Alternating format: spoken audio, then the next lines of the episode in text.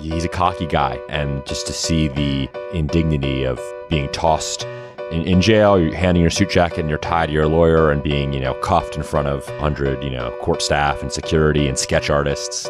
It's a, it's a reminder very vividly of just how far he's fallen. Welcome to the Powers That Be Daily, Puck's podcast focused on the intersection of Wall Street, Washington, Silicon Valley, and Hollywood, and the players who run it all. I'm Peter Hamby. It's Wednesday, August 16th. Today, I'm joined by Teddy Schleifer, who was in the courtroom a few days ago in Manhattan when a judge ordered Sam Bankman Fried, the disgraced crypto mogul, to jail. Teddy has dramatic color from inside the courtroom, and he lays out the legal state of play ahead of SBF's trial, which is set to begin in October. And later, Julia Alexander and Ben discuss Disney's franchise fatigue and Bob Iger's plan to fix the streaming business. We'll discuss all that and much, much more on today's episode of The Powers That Be.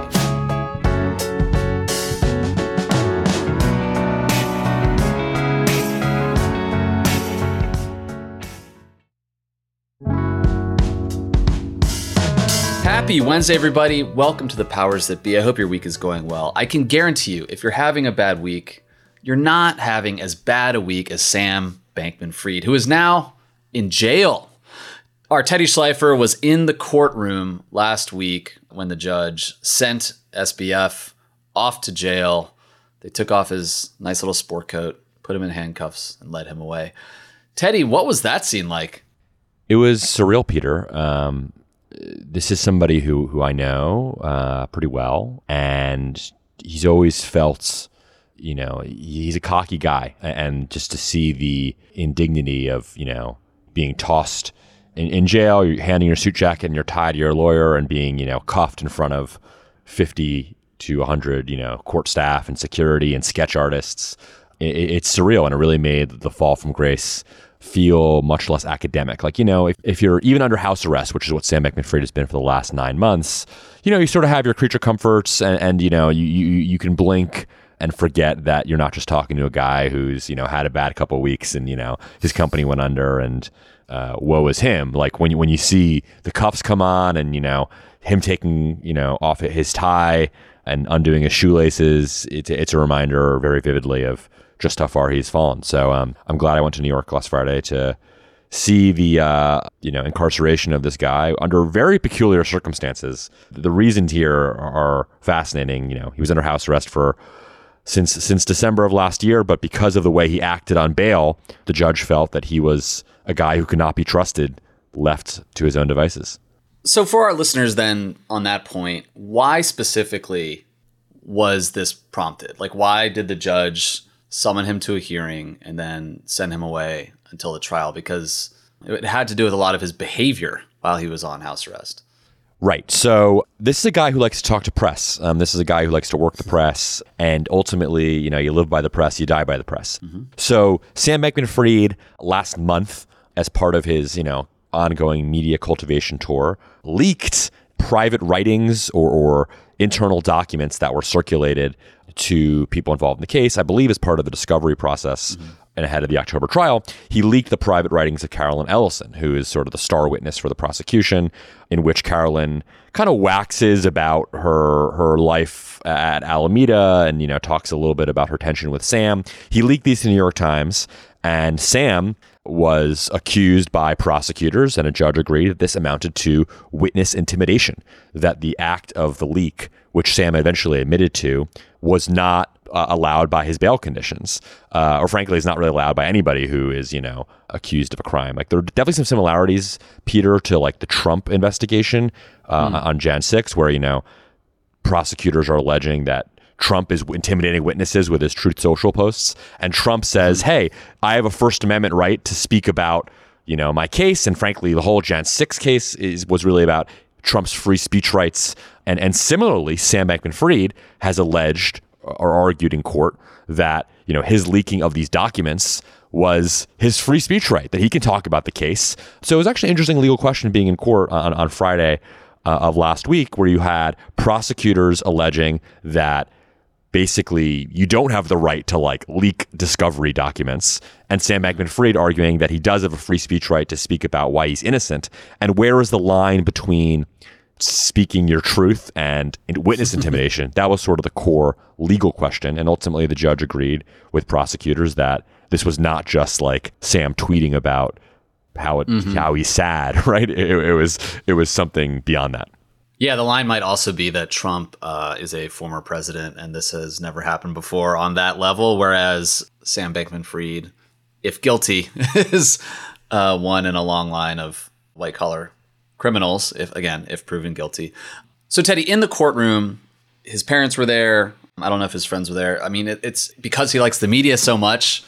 Like you, he probably made eye contact with you at some point. Like he knows you yeah. in your face what was it like in there in that moment? And then also, what's the jail he's being held at? Sure. So from the moment I arrived in in uh, Lower Manhattan for this case, I saw his parents were there, and yes, his parents have not been at every hearing. You know, there have been like maybe four or five hearings by this point, mm-hmm. but his parents understood.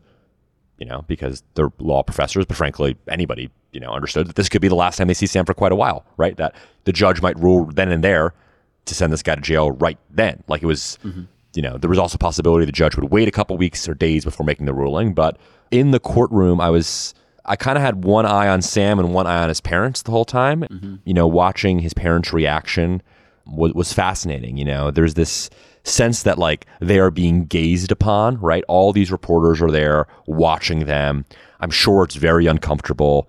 And like, you know you're being gazed upon. So you're sort of like, I, I was curious to kind of see how they would feel or, or react to being like watched. Like Barbara Fried, Sam's mom, had her sunglasses on for a lot of not during the actual court proceeding, but just while around the courthouse inside, presumably to kind of evade detection from paparazzi.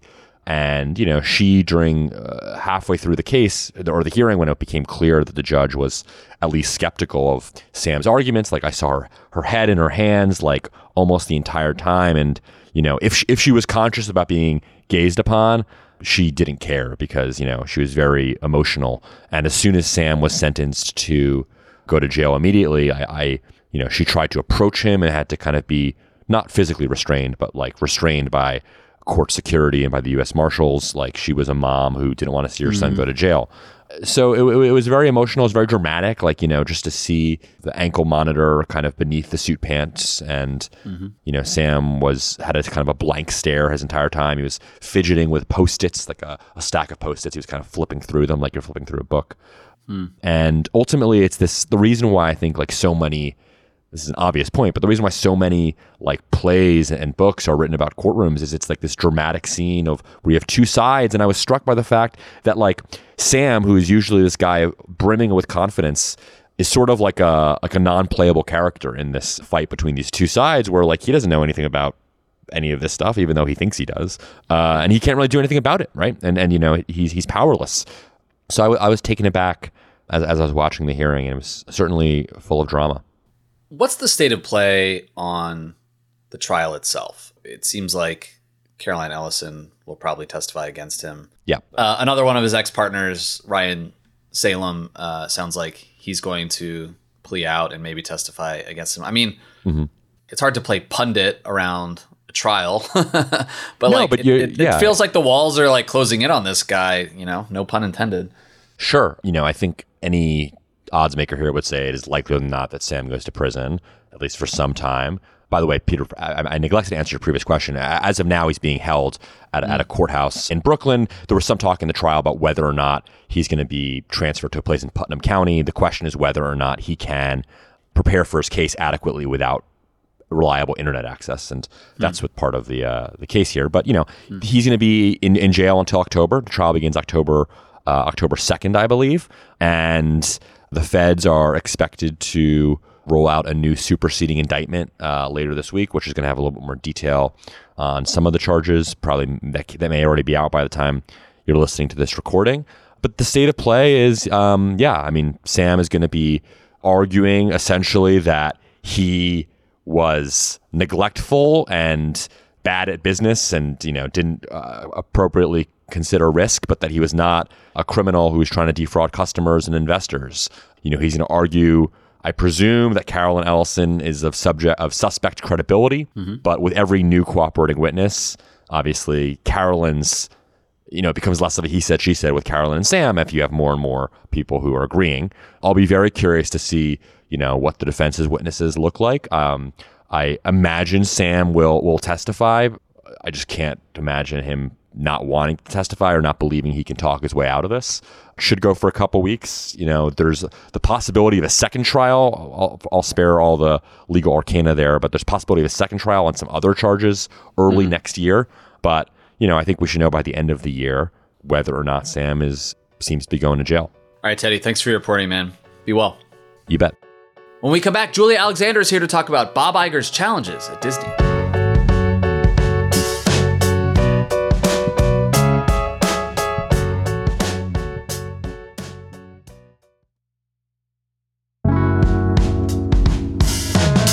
Welcome back, everybody. I'm Ben Landy here with Julia Alexander. Thanks for being here.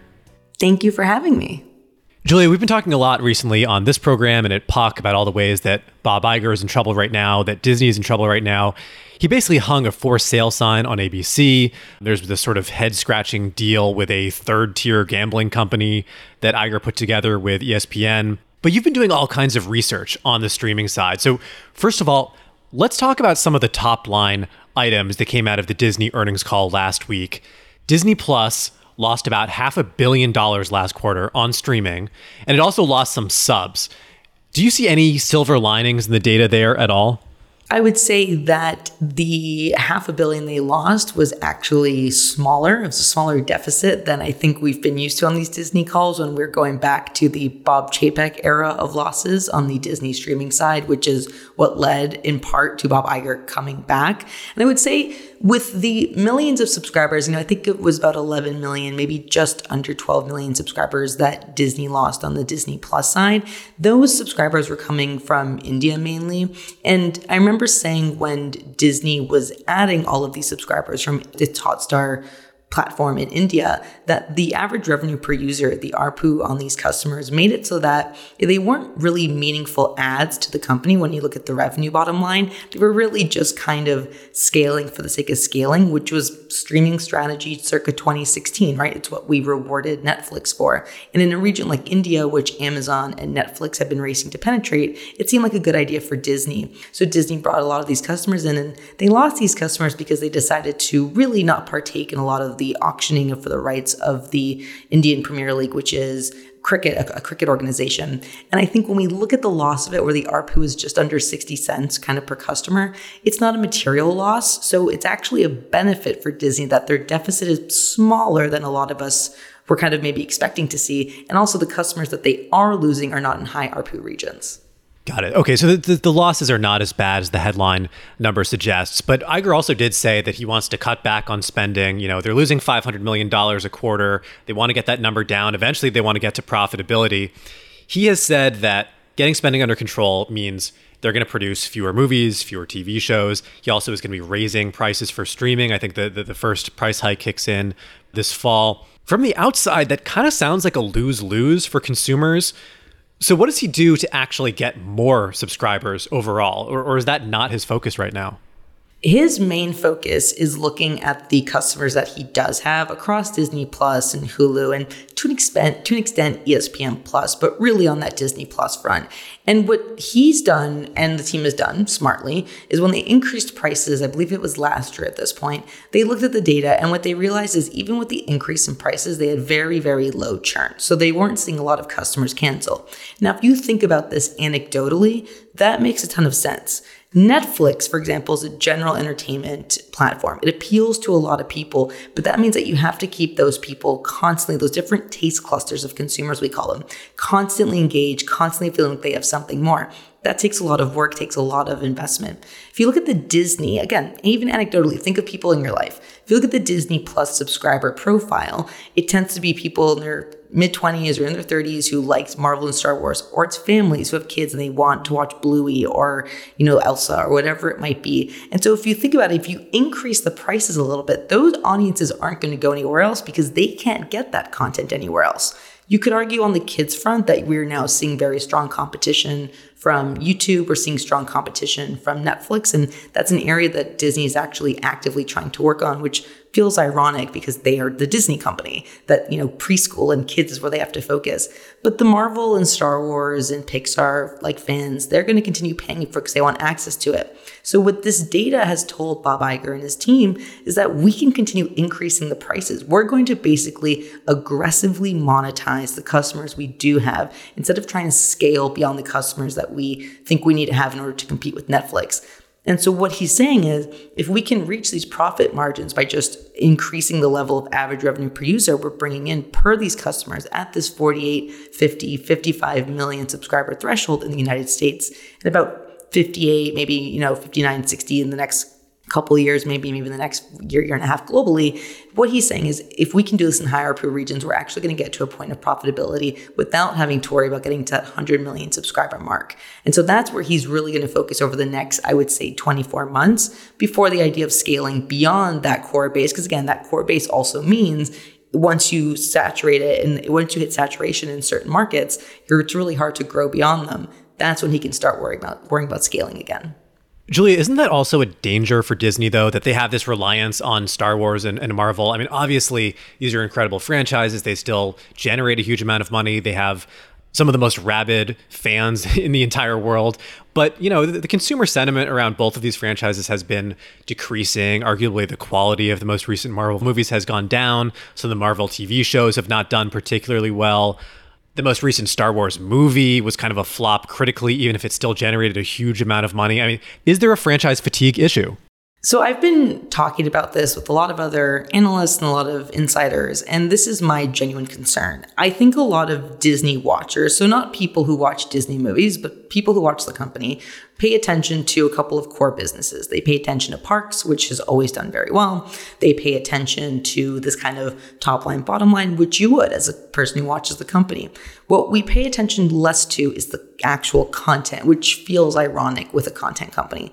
But there's been this continuous decrease in the kind of audience sentiment around a lot of Disney's big big franchises. The Pixar movies have not done well at the box office and it almost feels like they've been relegated to this video on demand type IP generator, which for Disney is a huge issue when you look at that young consumer base a sentiment for Marvel, when you look at the Disney Plus series, has decreased with every new show, picking up slightly with Secret Invasion, which was the one that just came out, but compared to the overall film franchise, has been decreasing.